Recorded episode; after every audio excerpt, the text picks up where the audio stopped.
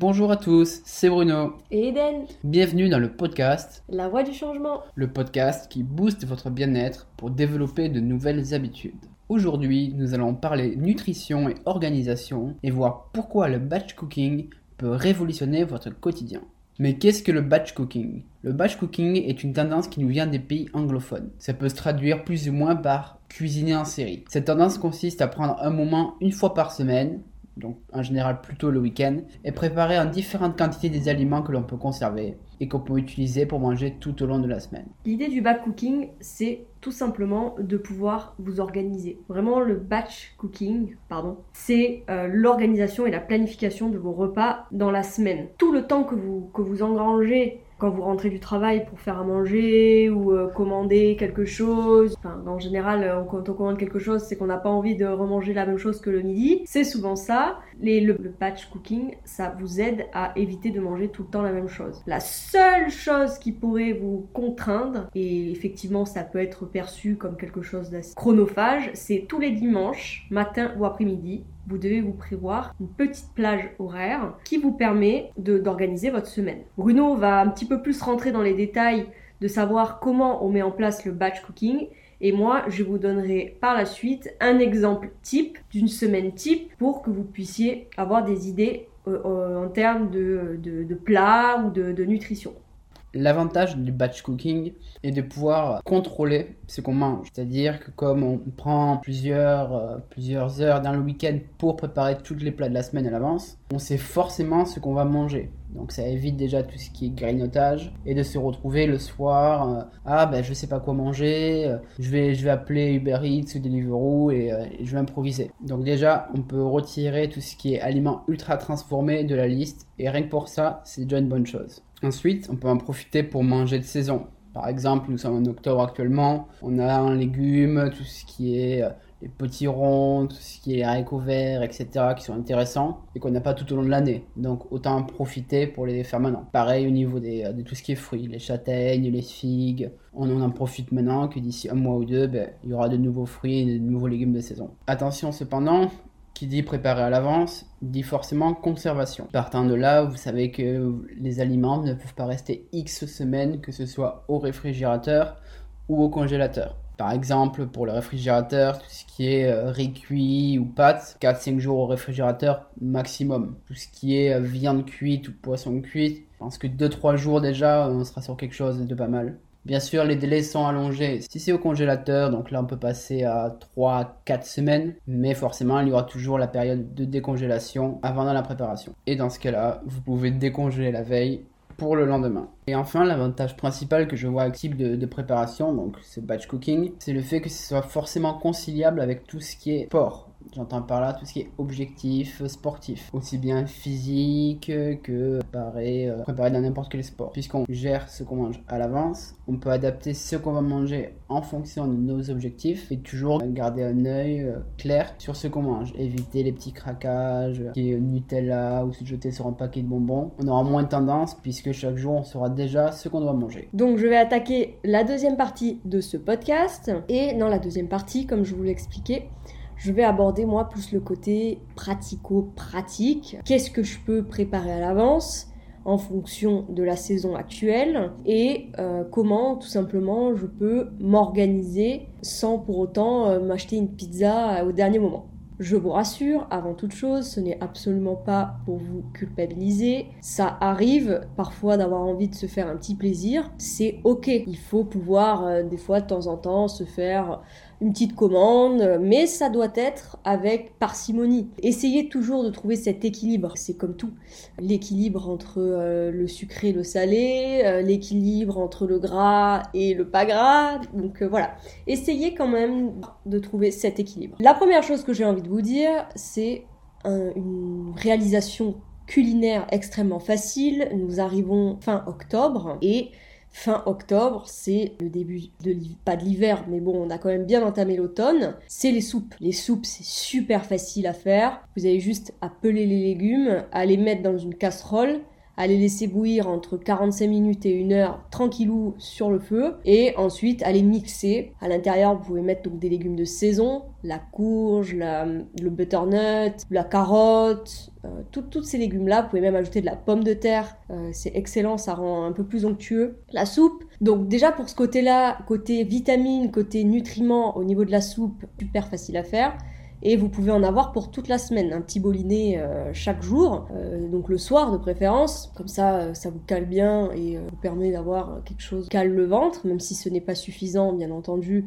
N'oubliez pas que dans, dans une assiette, dans un repas, il faut trois choses. Les protéines, les glucides et les lipides. Les protéines, sont, c'est tout ce qui est rattaché à la viande, viande rouge, poisson, euh, ça peut être aussi des protéines végétales qui sont soja par exemple, tofu. Ensuite, on a la partie glucides, donc la partie glucides qui va s'apparenter à tout ce qui sont les sucres lents, n'est-ce pas? Et en troisième lieu, nous retrouvons les lipides. Les lipides étant extrêmement importantes pour le bon fonctionnement du système hormonal et pas que. Donc les lipides s'apparentent par exemple aux amandes, s'apparentent aux huiles. Alors de, préférence, essayez les huiles euh, qui sont euh, d'ici, France. Donc euh, en l'occurrence l'huile d'olive est excellente. L'huile de coco aussi, pas spécialement fabriquée en France, mais vous, vous arrivez quand même à trouver des petits producteurs qui pressent l'huile de coco à froid ça, c'est très important quand vous achetez une huile.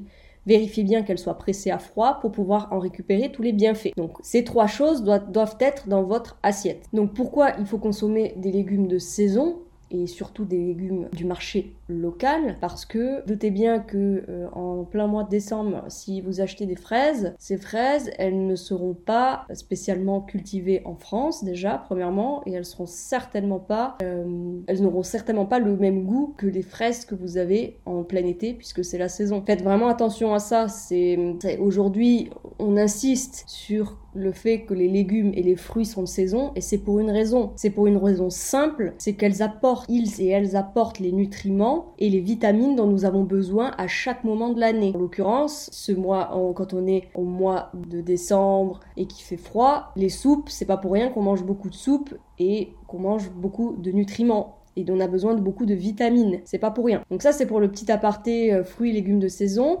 Et si on revient enfin aux recettes, vous avez donc les soupes, vous avez les purées maison. Pensez à faire vos purées maison. Vous mettez des, petites pommes de terre dans de l'eau frémissante pendant 40 minutes, 30 à 45 minutes. Et encore si vous les coupez, vous avez juste à les mettre 20 minutes euh, dans de l'eau bouillantes, elles seront cuites, vous les mixez, vous mettez un peu de lait, un léger, euh, léger beurre de micelle, c'est super bon. Et c'est super diète. Euh, c'est pas de la mousseline que vous avez acheté et qui est bourrée de euh, d'additifs. Voilà, donc c'est super important. Vous avez la purée, vous avez aussi tout ce qui est euh, fruits type kiwi, banane. Vous avez tout tout ça. Vous pouvez faire des salades de fruits que vous congelez à l'avance. Pas les congeler, super intéressant, vous les décongelez, vous les mettez un petit peu dans du yaourt, du fromage blanc 0% euh, si vous avez envie de faire attention, ou sinon vous les mettez dans un, yaourt, une faisselle, euh, des petites choses comme ça, et ça permet d'avoir ben, tout simplement des nutriments et des vitamines qui sont intéressantes. Au niveau des recettes, on a aussi